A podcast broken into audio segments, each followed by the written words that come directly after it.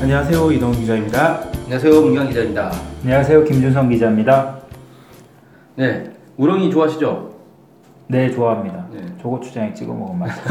우렁이 흔히 우리가 그 먹는 골뱅이 무침 있지 않습니까? 네. 이것도 사실 우렁이 종류잖아요. 바다에 사는 우럭인가요? 그 뭐지 구슬 우렁이라고. 아, 그래요? 네. 그게 원래 원래 학명이에요? 이름이 네, 아. 원래 이름은 구슬 우렁인가 뭐 그런데 그것도 종류가 두 가지가 있더라고요. 그래서 뭡니까? 뭔 얘기하고 있- 지금 골뱅이 얘기하고 있어요. 네. 골뱅, 골뱅이 무침으로 이렇게 적합한 게 있고 또 뭐 그런 게 있다는데 아무튼 그 우렁이가 저 어렸을 때만 해도 우렁이 논에 가면은 많이 있었거든요. 엄청 많았죠. 네, 그래서 논에 이제 그 모내기 끝나고 나서 논에서 이제 막 뒤적뒤적 해가지고 우렁이 잡아다가 이제 막 삶아 먹고 막 그랬었는데 음, 요즘은 논에 가면 우렁이가 안 보여요. 다 그 없죠. 이유는 뭘까요? 농약을 쳐서 농약을 쳐서 그렇겠죠. 그쵸 농약 때문에 다 죽었죠. 옛날 뭐 미- 논에 가면 미꾸라지도 많고 먹을 게 많았는데 요즘은 뭐 다 죽어가지고 근데 이 우렁이를 가지고 농사를 짓는 우렁이 농법이라는 게 있잖아요. 네. 그렇죠? 국내에서도 이렇게 뭐 유기농 많이 하고 있죠. 네, 친환경 뭐 농법 이렇게 가지고 우렁이 많이 이제 하더라고요. 네. 북한에서도 근데 이 우렁이를 이용해서 우렁이 농법을 뭐 하고 있다 이런 소식이 있어가지고 네. 상당히 호기심이 느껴지던데 네. 무슨 내용인지 자세히 좀 소개해 주시죠. 네. 말씀하신 것처럼 북한에서도 그 우라이 농법을 하고 있는데요. 어, 북한이 식량 생산을 하면서 유기농법을 지금 장려를 하고 있습니다. 그래서 흔히 화학 비료나 화학 용- 농약을 많이 쓰는 농법을 쓴다 이렇게 알고 계신 분들도 계신데 최근에 북한은 유기농법을 상당히 강조를 하고 있고요.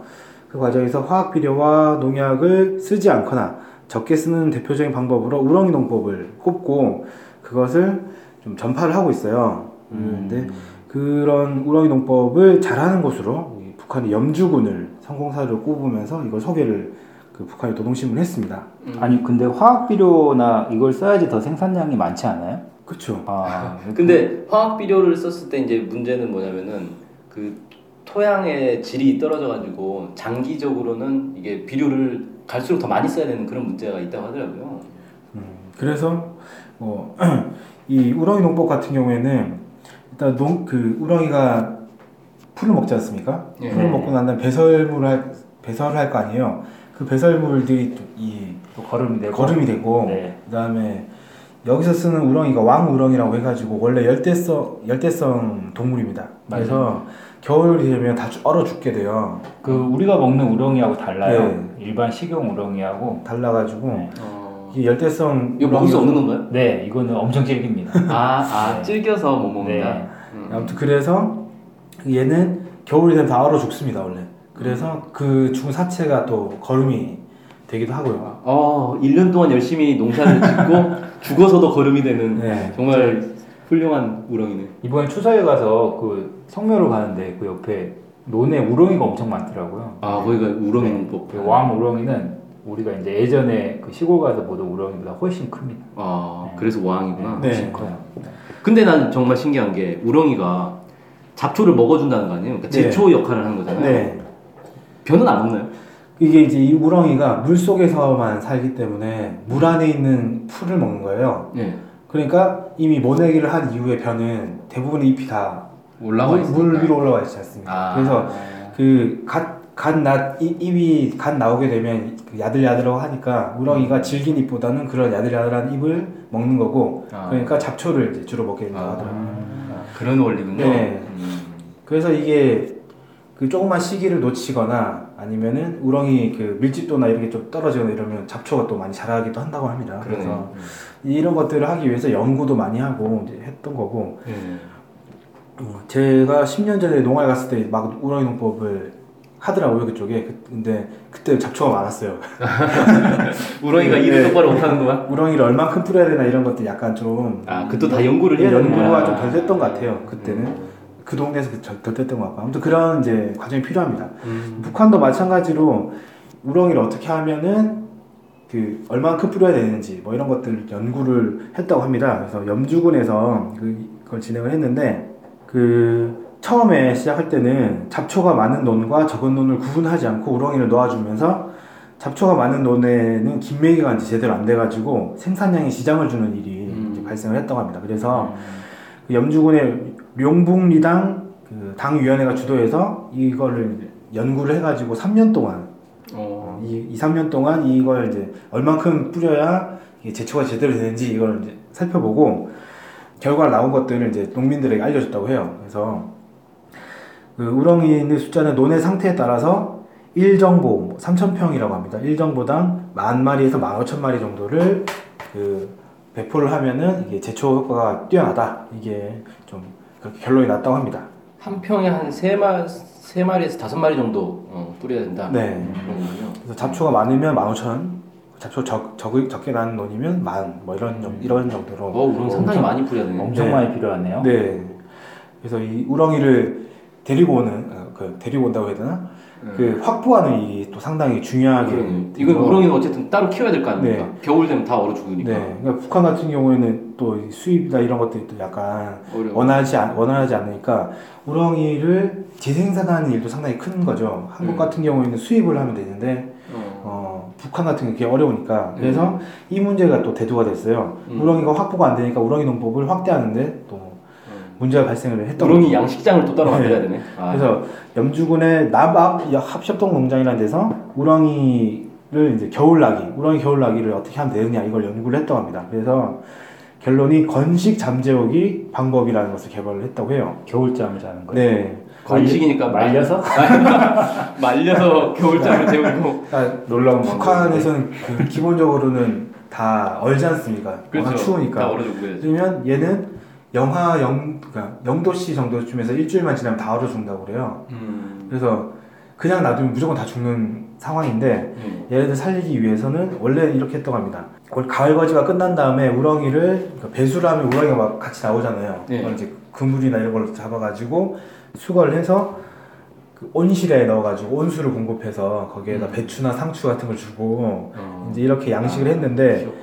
이렇게 하면은 그 죽기도 많이 죽기도 하고 뭐 이런저런 그 비용이나 비용도 엄청 많이 네. 들 것 같은데요. 상당히 이제 노력이 많이 필요한 거죠. 배보다 배꼽이 네. 큰 상황이 되지. 그러니까 이런 방법은 안 된다. 그래서 그 김일성 종합대학 지질학부 박사와 함께 연구를 해가지고 건식 잠재우기 방법을 개발했는데 아까 말한 것처럼 우렁이는 수거를 하, 고요 수거를 한 우렁, 우렁이를 모래를 깐 용기에 넣고 용기에 올려놓고 그걸 방 안에 옮겨 놓으면 얘가 겨울잠을 잔다는 겁니다.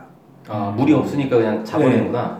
그러니까 우- 이 왕우렁이의 습성이 온도가 일정 정도 내려가면 동면 상태에 들어가고 또 물이 없어도 동면 상태에 들어간다고 해요. 그래서 아예 모래 위에 올려놓고 그렇게 동면 상태에 두고 온도를 유지를 음. 네. 해준다는 거죠.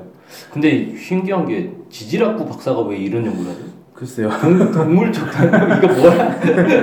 아마 이제 지질학 보니까 온도에 따른 위도에 따른 온도 차 이런 것들 알지 않을까 싶은데 취미로 연구했나? 예.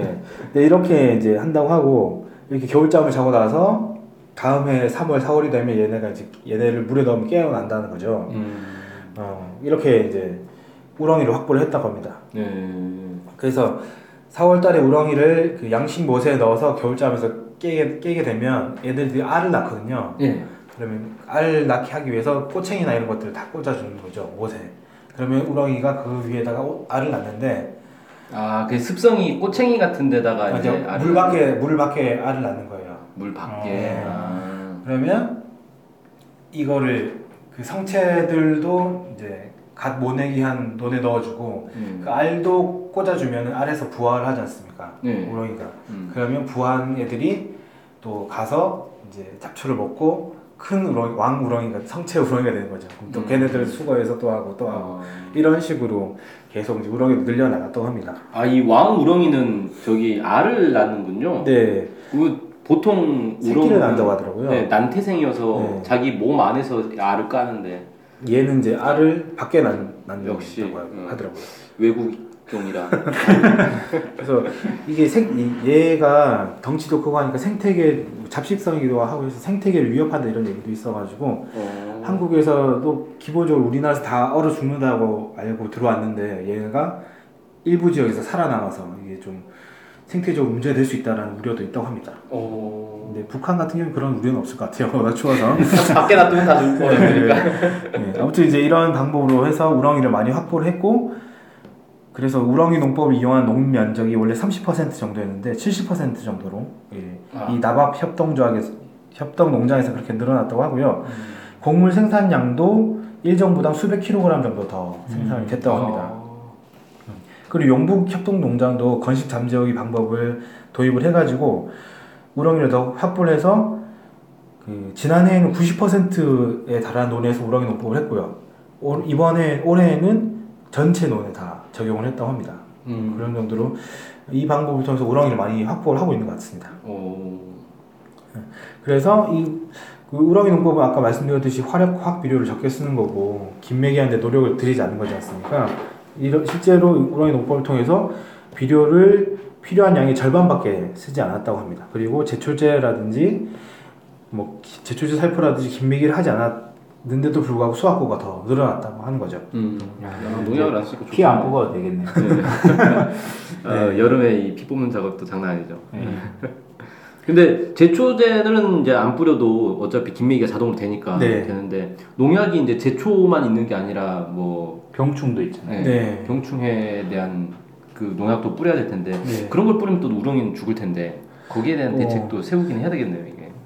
그래서 어떻게 하- 그 부분에서 나오진 않아서 어떻게 되는지 모르겠지만 북한에서도 지속적으로 새로운 농약을 개발을 하고 있거든요. 뭐 여러 보도를 통해서 음. 농약을 개발해 가지고 뭐 해가 없는 농약을 개발했다 이런 식의 보도가 뭐 나오고 있으니까 이게 실제로 지금까지 그게 효과가 있는지는 아직까지는 모르겠지만 음, 그런 식으로 이 우렁이 농법에 맞는 농약도 추가로 개발하지 않을까 앞으로 그런 생각이 듭니다. 어? 보통 이제 그 뭐 거미나 무당벌레 뭐 이런 것도 음. 오리농법 뿌려가지고. 맞잖아요. 오리농법. 오리농법도 저기 아니에요? 제초? 아, 그렇죠. 제초만 하나요? 네. 벌레도 안 잡아먹나? 오리가, 오리가, 벌레를 잡아먹는데 네.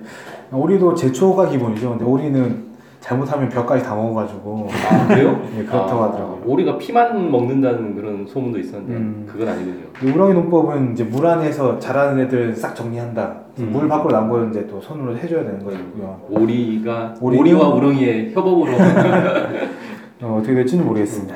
그것도 그 오리 농법도 보니까 오리를 엄청나게 많이 풀더라고요 논에다가 음. 막 그 수백 마리를 이렇게 한꺼번에 푸는데 막 푸는 과정에서 몇 마리는 물에 빠져 죽고 막 그런 아니 오리가 물에 빠져 죽을 정도면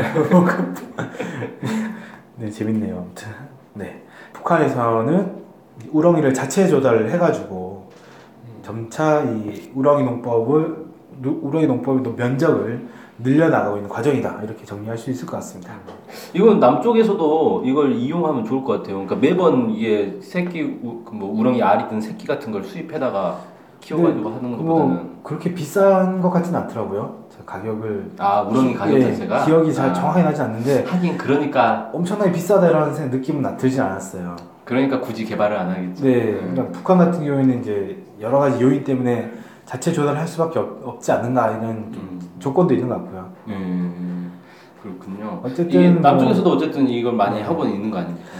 이 우렁이 농법도 교류를 해가지고 서로의 또 노하우라든지 이런 것들이 음. 농민들 간에 서로 좀 교류하면은 또 더 큰 효과를 얻을 수 있지 않을까라는 기대도 해볼 수 있겠, 있을 것 같습니다. 예. 그래서 오늘은 안타깝게도 너무 질겨서 먹을 수는 없지만 푹 네. 삶으면 모르지 않을까요? 닭백숙처럼 한 푹 삶으면 되지 않을까 싶긴 한데 이 우렁이를 이용해서 음, 친환경 농법을 북에서도 상당히 빠르게 도입하고 있다 이런 소식을 들어봤습니다. 오늘 방송 여기서 마치겠습니다. 감사합니다. 감사합니다.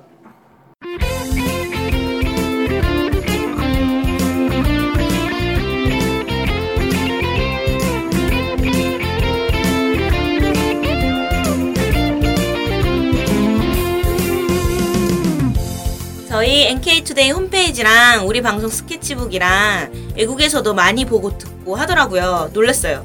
네, 해외 동포들께서도 통일에 관심이 많으시거든요. 네. 그래서 혹시나 네, 해외 동포분들이 우리 NK투데이를 후원하고 싶을 것 같은데 네, 뭐 혼자만의 생각인가요? 네, 방법이 없을까요? 그래서 준비했습니다. 요즘은 페이팔로 손쉽게 외국에 돈을 보낼 수 있습니다. 아, 페이팔 그런 게 있습니까? 어떻게 하면 되는 거죠? 네, NK투데이 홈페이지에 오시면 배너가 있습니다. 아니면 페이팔 홈페이지에서 저희 이메일 주소 nktoday21 골뱅이 gmail.com으로 보내시면 됩니다. 와, 이렇게 간단하고 좋은 방법이 있군요. 아무튼 해외 동포 여러분들의 많은 후원 부탁드립니다.